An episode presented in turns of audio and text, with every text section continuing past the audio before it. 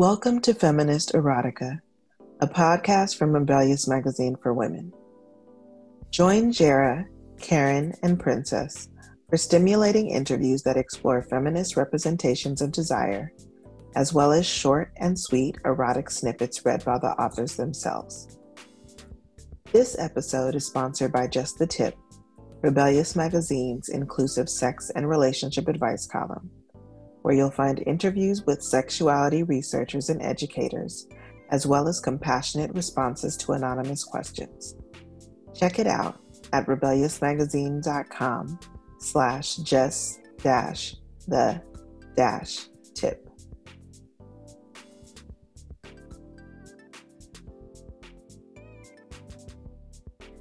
This episode features a live streamed happy hour with folks involved in the newly published Best Women's Erotica of the Year number 6.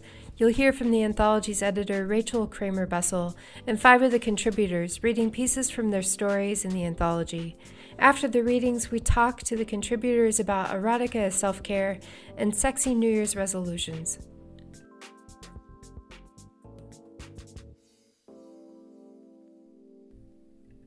In this first live reading, we hear from Rachel Kramer Bussel, who's reading from Zoe Castile's story, Far Side of the World. In the story, Graciela is hiking in Scotland when she gets hit by a car. She's okay, but the incident provides a chance meeting. Within seconds of checking into the Hebrides Hotel, Grace showered and ordered fish and chips from room service. Before she left for her hike, she'd shaved her legs and bikini Wishful thinking had her, had her believing she'd meet a beautiful Scottish man on the moors. Sometimes, after trekking 12 miles across a stretch of green, she'd fantasize that when she pitched her tent, there would be someone waiting for her. That was the thing about being alone for such a long period of time. Her wildest, most ridiculous fantasies came to life. She hadn't pictured it this way, but she'd found a beautiful Scottish man. Finlay MacLean had waited for her after his shift. His dark curls managed to look windswept, even though he'd been inside all day. His blue eyes were the shade of the water that hugged the coastal towns they drove past. He turned onto a highway that cut through sharp green glens, with streams trickling through ancient stone. But the sight of him was far more breathtaking. Her heart felt like it was swelling, which is why she had to say, You're not like a serial killer, are you? He chuckled and tilted his head to the side to look at her. They were the only ones on the road for long stretches, but she didn't feel anxious about it. Just a bartender, for both our sakes. I'm a bit squeamish. You bandaged my hands all right, she said, and held up her wrists as evidence. After I got a compound fracture on my leg and saw my own bones sticking out, I couldn't handle blood. You're the one walking around alone. Maybe you're the one who's a serial killer. I'm just an ex bank teller who went for a long walk looking for adventure, she said. The only thing I did was kill my feet. So why did you choose the Western Isles? She looked out the window and had the strangest sensation that she was exactly where she needed to be. It's as good as any place. I've never been somewhere that has a midnight sun. Grand, isn't it? he said. They went on that way for the rest of the ride, having the kind of easy conversation that came with feeling like they were the only two people in the world. When they arrived at the stones, the sun was just setting, Red and orange starbursts painted the sky. It was unusually perfect weather despite the wind. Holy fuck, she shouted, racing past him to get a better look at the sky, the lakes ahead of them, the stones that rose from the ground like crooked teeth. When she turned around, he was right there. His smile reached his eyes. A filter of sunset made him look like a painted god. Holy fuck is right. They stood in the ring of stones, older than Stonehenge, a place that was enveloping them, two lost souls who'd found each other for a moment. I want to kiss you, Grace said. Then kiss me, he said, his voice deeper with desire. She went for it, remembering that feeling of running down a mountain with the wind at her back, gravity slamming her against him, and he caught her. His lips were soft. A rough moan escaped them. His tongue parted her lips slowly, then hard. He gripped her arms and pressed her to him. Even through the thin material of her sweater, he could feel her rock hard nipples pressing into his chest. Her clever fingers roamed his torso, raking nails over the material of his shirt until they found the hem. The cool sensation of her fingers on his hot skin sent chills down his spine. She searched lower, and when she nipped at his swollen lower lip, found his straining hard cock. Grace pulled back a few inches to look at his face. Her long dark lashes fluttered. Just think of the orgies that happened here 4,000 years ago. Whatever he thought she'd say, he didn't expect that. It made him want her more, this strange, wild girl who had broken the mundane routine of his day. Right now, I'm only thinking about you, he said. Smooth. She cocked a playful eyebrow.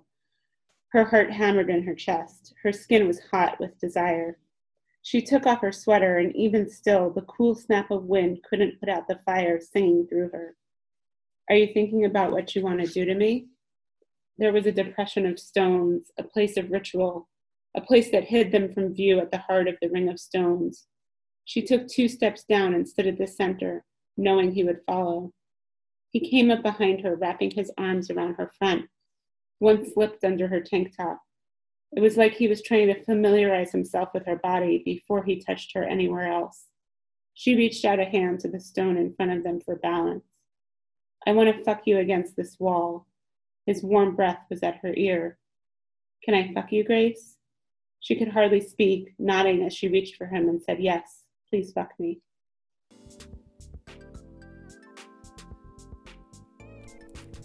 Next, we hear from Elizabeth Safleur. Elizabeth writes award winning romance that dares to go there from 28 wildlife filled acres, which she shares with her husband and one very spoiled Westie. He's the real Dom of the family. Her BDSM series, The Elite Doms of Washington, her Femdom series, The Justice series, and the steamy contemporary series Shakedown have one thing in common. They are stories of women seeking their own brand of power, love, and individuality, and the men who love them for it. Elizabeth is reading from her story, The Escape Room. Her story features Brett and Ava, who first appear in the Elite Doms series. The couple is testing out a new escape room in Brett's resort in the Caribbean. Brett snapped his fingers, and slowly light bloomed in the crown molding near the ceiling. You're such a drama king, she teased. One hour, Ava. Now, first riddle. He lifted her hand and placed a tiny silver key into her palm. This is the only time it's going to be easy. This key opens something near and dear to me that only I can unlock. Now, what does it unlock? He strode to the other side of the room and leaned against the door frame, his face cracking into that megawatt smile that three years ago had melted off every stitch of her clothing and had done so every day since. A lock that only you can unlock. Let's see. She eased off the desk, enjoying the way her thong tightened up her ass. With an exaggerated sway of her hips, she sauntered around the room. She could tease too. Hmm, office, lock, key. The cheap metal desk monopolized the center of the room. To the knowing, it was at the perfect height for bending over. A large executive chair sat behind it, the perfect stage for reverse cowgirl. A tall hat rack stood bolted to the floor in the corner, adorned with hat, umbrella, and trench coat. The perfect frame for bondage. Ava, center yourself.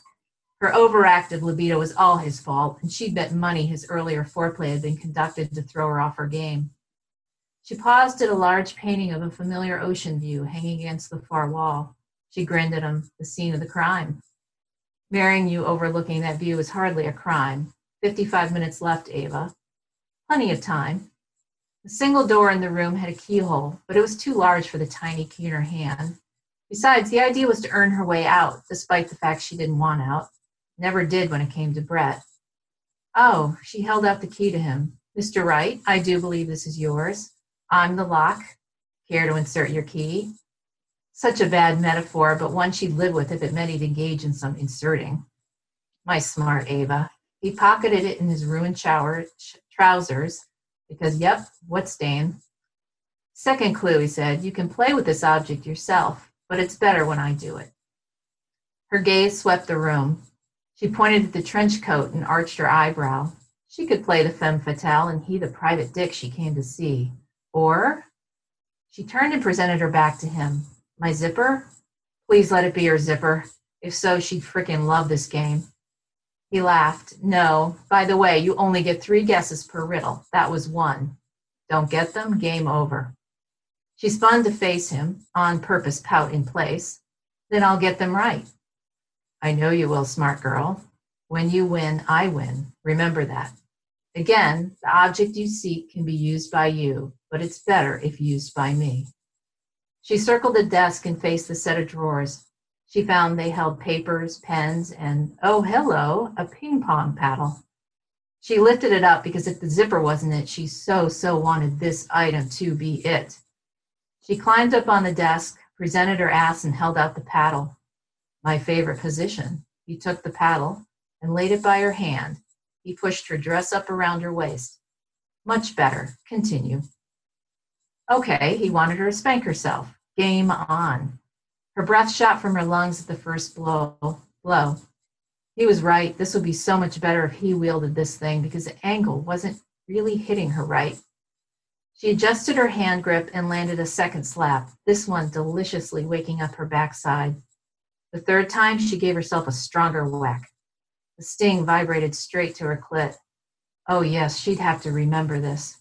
She struck her own ass a fourth and fifth time, her hot pants echoing in her ears. Her thighs ached to spread wider, but couldn't. She was at the edge of the desk. They were going to need bigger furniture in here. She startled when his fingers touched her back. Oh, good. The nerves she'd lit up were ready for more. Are you thinking of me, Ava, when you spank yourself? He slid her panties to the side. The brush of fabric over her swollen clit loosened a bleat from her throat. The paddle clattered to the desk and she pushed her ass back, trying to capture his fingers as the need for penetration took over. He tisked, I asked you a question. Did you think of me? Think. How could she think when his fingers were running up and down her inner lips like that? Oh God, and that. Yes, I always think of you, she managed to rasp. Is that the answer, spanking me? No, and the paddle wasn't the right object, but I appreciated the effort. He lifted a dime store ruler to her face, his other hand continuing to brush around her clit. This was the one I wanted, but I enjoyed the show. Bastard that I love.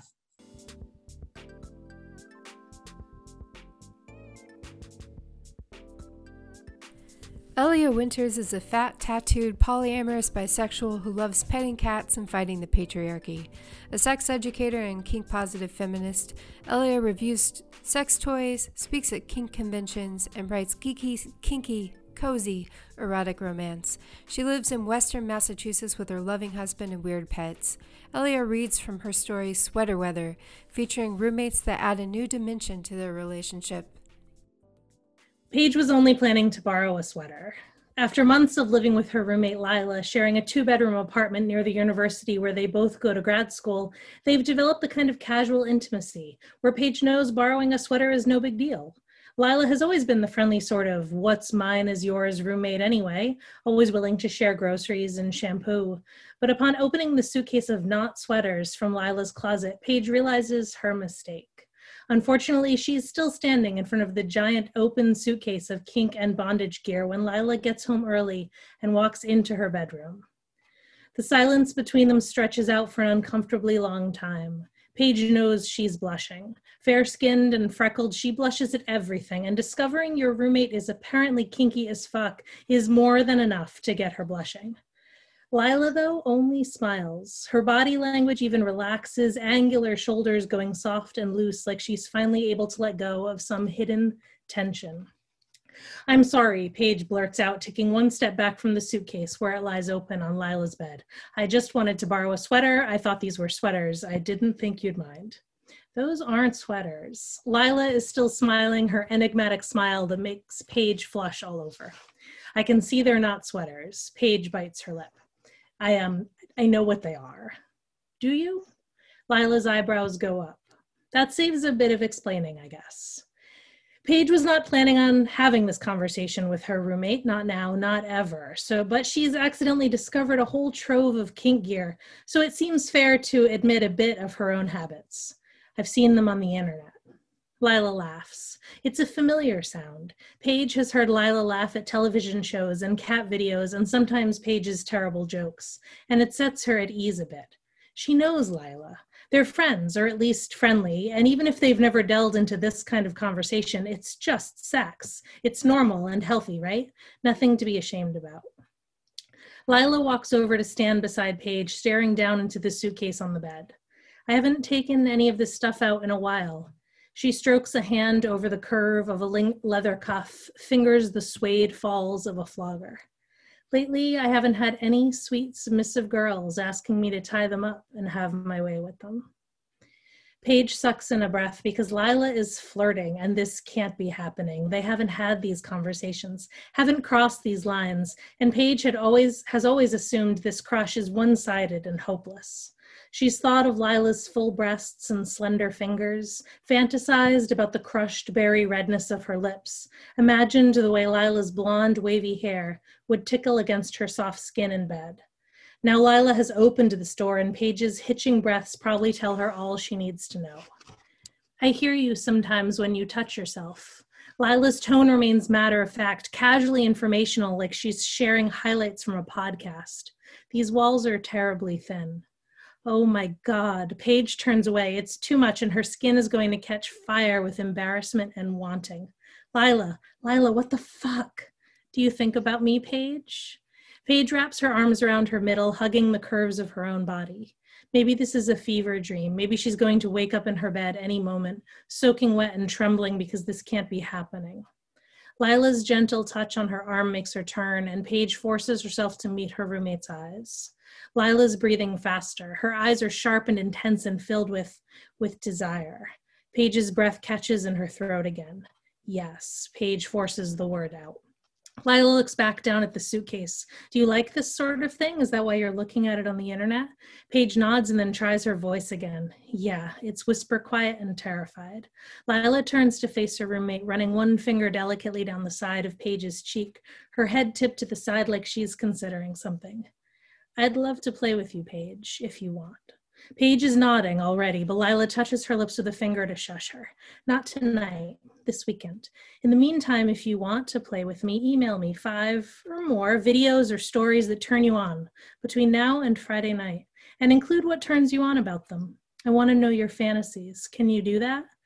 Paige presses a hand to her face in embarrassment, but she says yes through her fingers, and Lila laughs again. I'm starting to think you're into the humiliation. She pats Paige's cheek. Oh, and one more thing. What? No orgasms this week. Lila smiles sweetly. I like my toys needy. Paige is still standing there in shock when Lila drags another suitcase out of the closet and pops it open. Sweaters are in here. Help yourself.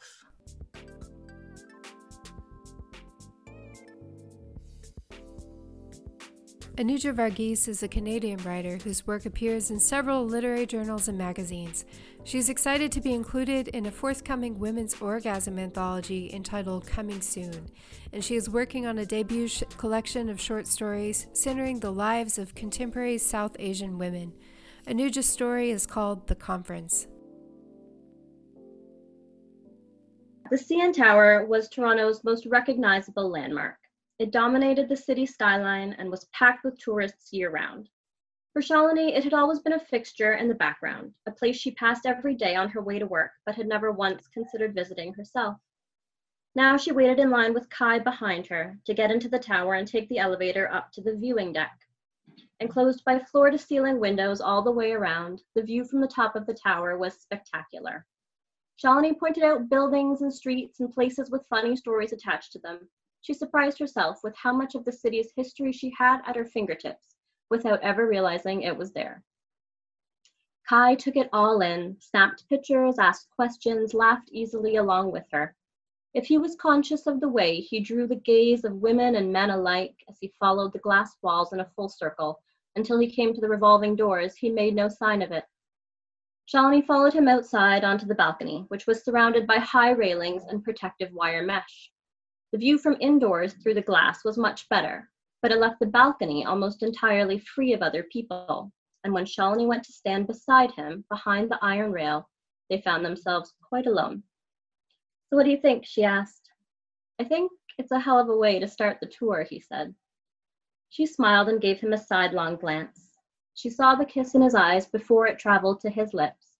He wasn't hiding it, wasn't trying to take her by surprise. She had time, only a few seconds perhaps, but time enough, if she wanted, to back out of the moment.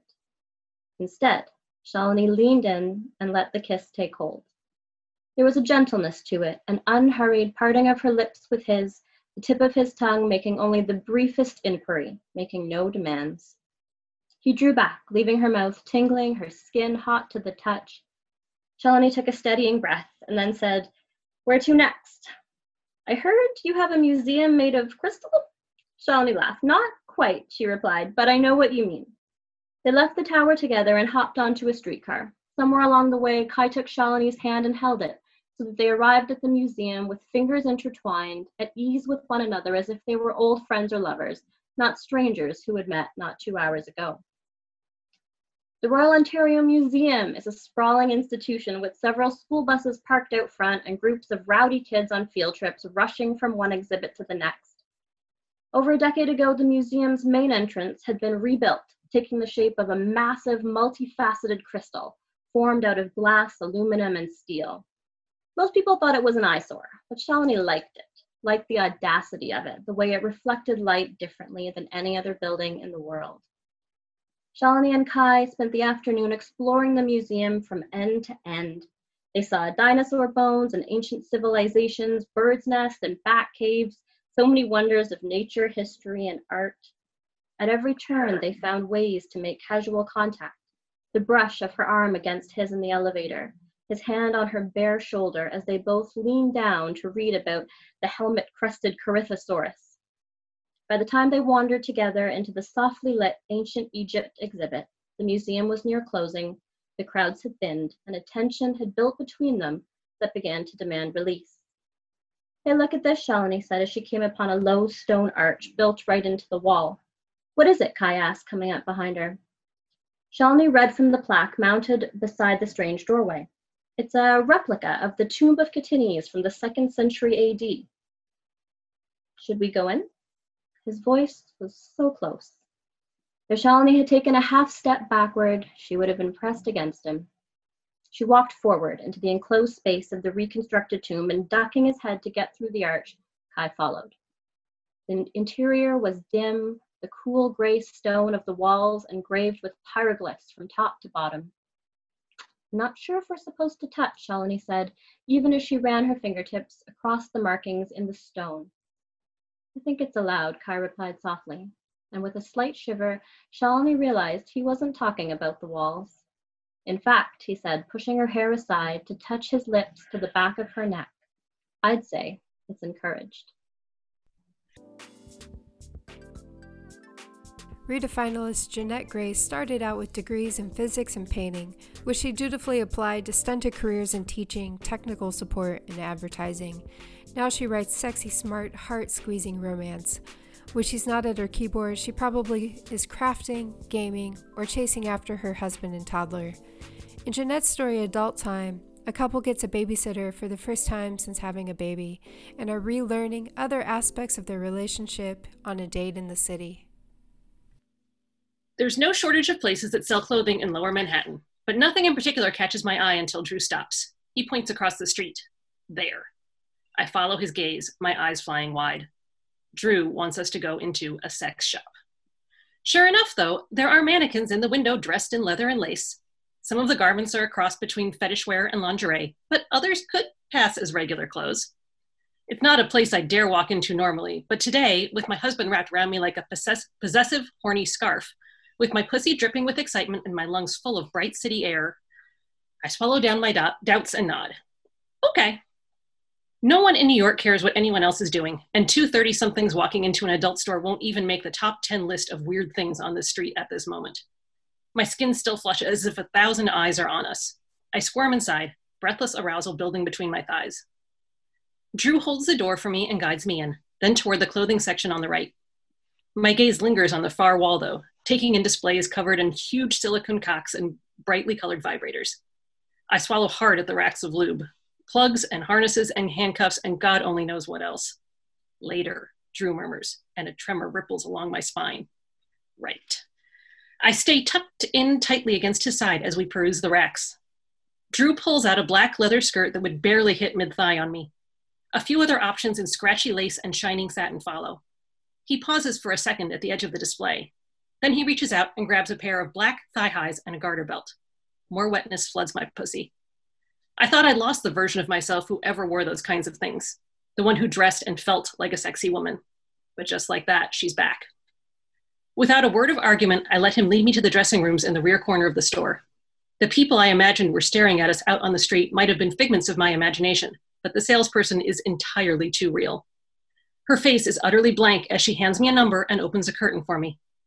I look to Drew expectantly. Surely he'll want to watch me try these on. Maybe he'll even want to help.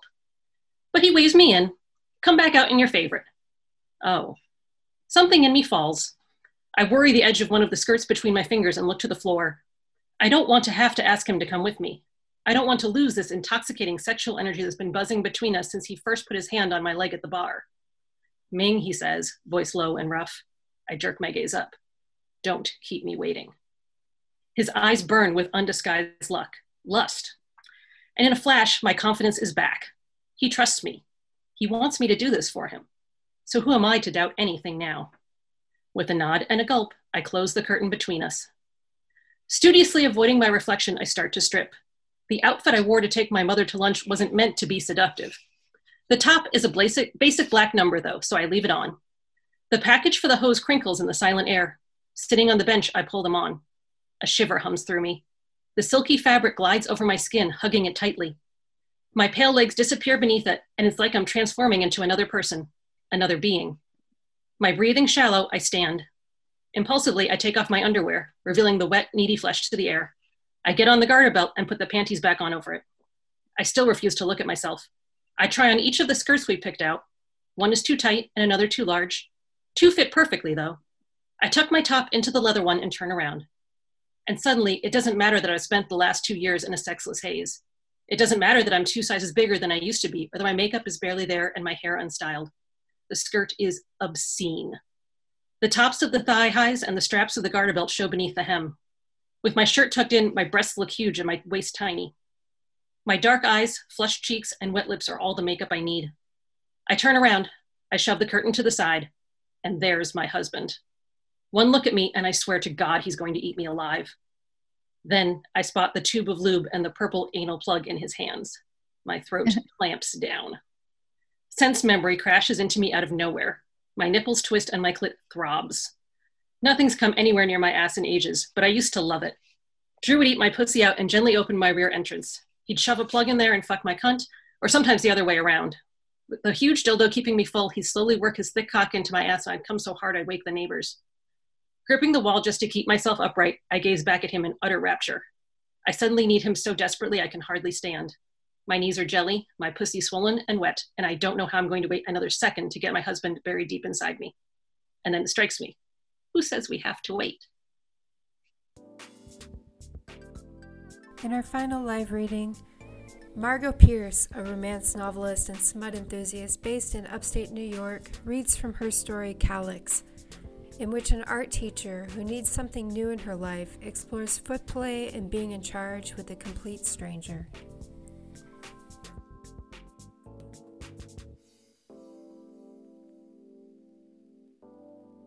I swallow dryly, my pulse racing with a surge of adrenaline.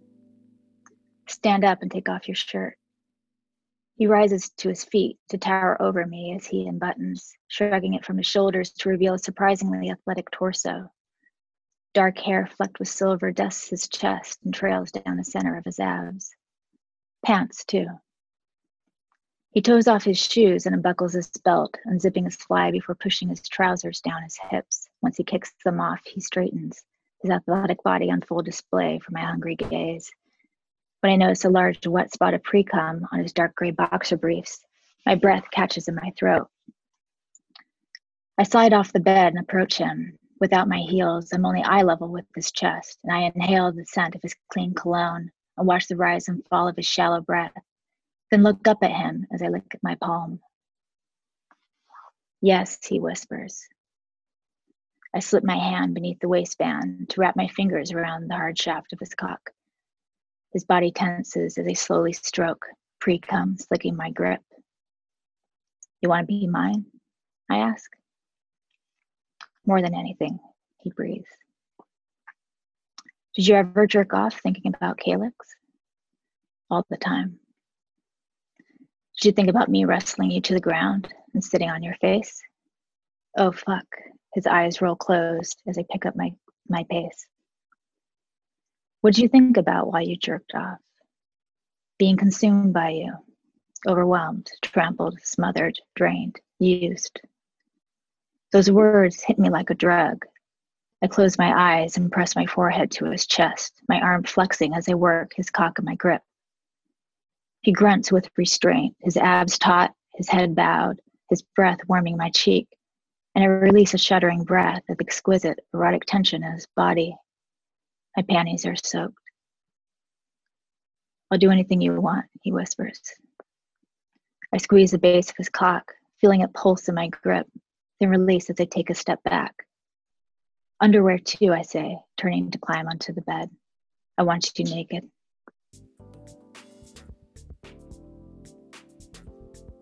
Season two of the podcast is all about erotica as a springboard for self care and personal growth. We asked our guests how reading and writing erotica has helped them take care of themselves in this current crisis and beyond. Anuja, you started by just saying that it's, you know, as this new thing, like it's brought out new things in you. I'm curious if you could expand on it at all. Yeah, I mean, this is my first uh, sort of like published, officially published piece. Uh, for a long time, though, I've just as like my own little way of self care, I guess, I've been sort of writing fanfic, which probably a lot of people read or write or enjoy. Um, I think it gets a bit of a bad rap, but um, that's kind of how I how I got in how I got into doing it. So um, yeah, that's been my little my little way of self care, finding finding characters and stories that that I like that have been familiar and you know making my own happy endings for them or whatever it is I think they need. Yeah. Well, I I review sex toys um, as one of my side gigs, so business is booming. I mean, everyone's home. it's um I I think that it, it all ties in together. Like, you know, um, masturbation is something that we can be doing without the threat of sharing any unwanted diseases. Like it's pandemic safe, fun activities at home. And I think erotica, just celebrating sex, especially at a time where we can't necessarily be with all the people in all the ways that we want to, it's a great thing to help carry us through. I think also, I mean, I will fully admit, like, I, I do read erotica for pleasure, but because I read so much of it for my work, a lot of my pleasure reading is in other genres. But um, for, I would say March through June, July, I, I could barely read anything. And I, it was ironic because I had more free time. I was surrounded by lots of books but I just like I would start something and then put it down and I just like I felt like my brain was really fuzzy. So the last few months I've been reading more and it's been so fun because it's like rediscovering reading again. So seeing people react to this book, it made me happy to be able to give people, you know, a chance to read when maybe they had also been having trouble, which I do think the shorter format is good for. You know, you might not have a lot of time or attention span, but you can read a story in 20 minutes and get something out of it and feel like, okay, that was enjoyable. Maybe I'll read one tomorrow night. I, I don't, I mean, I, great if you want to stay up all night and read the whole thing, but I think a book like this is really wonderful for parsing out and maybe you're in the mood for this kind of story and you read that one or reading with a partner I think the short format just lends itself to you could read a few, you could read one, you can jump around. So I'll review erotica or like sexy romance books every once in a while or you know we'll we'll read them for the podcast or whatever and for me this is probably too much information but hey like they're so hard to get through because you like have to stop and do something right? like, like read a story and be like all right oh, we'll come back to this. like, I don't see how people can can speed read these things, but that's also the fun of it, right? This is sort of actionable content. I love that. that could be the name of an erotica story. Yep. I love I love name. Sometimes I come up with a name for a short story first, and like I I named the story "Necessary Roughness," which I think is a football term, which I don't I don't really oh. watch football, but I heard it. Or actually, I think there was a TV show called that that I saw a billboard for. Oh, I mean, really? I'm making that up, but I'm There's a pretty- movie. There's a oh. movie called Unnecessary Roughness, I think. was it recent? I, I feel like I saw it on a billboard, and I was like, I'm gonna write a kinky story called that. And so I I kind of love when a phrase just jumps out at you and then sparks something that probably whoever said it, like if you're eavesdropping at a somewhere, well, or and you know when when eavesdropping was a thing, I, I miss eavesdropping. Related to what erotica does for you, as we've talked about, 2021, we're going to start off this year having sexy self care resolutions. And these could be thing, new things or things that you want to continue on into next year. Um, what what are you doing for yourself or what would you encourage our listeners to do for themselves it could just be even like reading more erotica or finding new authors but what comes to mind I thought that 2020 really was a year of discovering what's important and you know the things that you miss the most. I would say the things that you miss the most, the minute you get to do them, go do them. and if there was like uh, something that you got when you read, you got inspired by, like I've always wanted to have this XYZ type adventure to go for it. Reading erotica, reading anything is a great escape. And I highly encourage that, you know, to go ahead and have those um, imaginary escapes. But maybe there are a couple that you could make into reality in the new year because we kind of lost a year and we don't need to lose another one. So, you know, if you feel inspired by some of the stories that you read in this anthology, maybe there's an opening for you in reality. Just safe, sane, and consensual, always. I like you said. Now I've already forgotten exactly what you said. You said imaginary encounters. Is that what you said? Yeah, like sometimes we read to like have those imaginary. It, it like reading gives us permission to fantasize about things we may never do in reality, and that's great. But there may be also some things that you want to put into reality. And since we had like this lost year, maybe we have a year that's the opposite of lost. We we just we find something we discover in 2021. I Just was thought. say just fantasizing because I think sometimes, I mean, I, I could speak for myself. Like sometimes I will have a fantasy, but the literal part of my brain is like, no, that couldn't really happen, or that, you know, I, I sort of stop myself from going all the way with it because I don't know why. But I think like giving yourself permission to just have whatever fantasies you have and then i mean you can think about what they mean later or whether you want to try them but you know letting your mind be free enough to have them.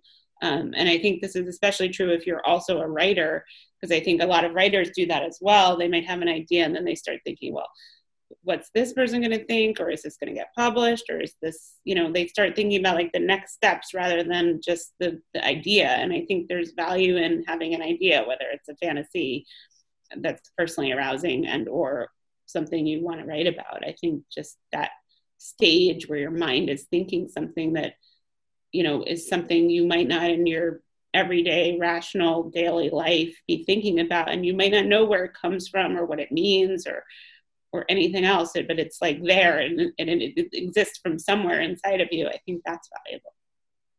I think um, it's a great year to practice getting creative about asking for what you want. People often mm-hmm. think about asking for what you want means you sit down with your like whatever sexual partners you have um, and like you have this like conversation seriously where you lay out the blueprints of your future sexual encounters. And you can do that. That's great. But do you like is it easier if you text? Do you send could you send your partner stories that they might and be like we should try this. Do you send pictures? Do you like what are the different ways you can communicate? Because there are a lot of people who are in relationships that include sex who are not asking for the things they want to try because the framework of how to do that feels really intimidating and i think that this is a great year to like be creative and take some smart, well thought out risks and uh, and see where that leads you. To hear more of these stories, find Best Women's Erotica of the Year Volume 6, available wherever you purchase new books. Follow the anthology for new calls for submissions and more at Best Women's Erotica on Instagram and BWE of the Year on Twitter. Learn more about each of the contributors and where to find their work in the show notes of this episode at rebelliousmagazine.com. Feminist Erotica is a podcast from Rebellious Magazine for Women, hosted by Jera Brown, Princess McDowell, and Karen Hawkins. If you have an idea for a future episode or want to share your thoughts, we'd love to hear from you. Email us at feministerotica at rebelliousmagazine.com Follow us on Instagram at Feminist Erotica Podcast, on Facebook at Feminist Erotica, and on Twitter at Feminist Erotic. And make sure you subscribe to us wherever you devour podcasts.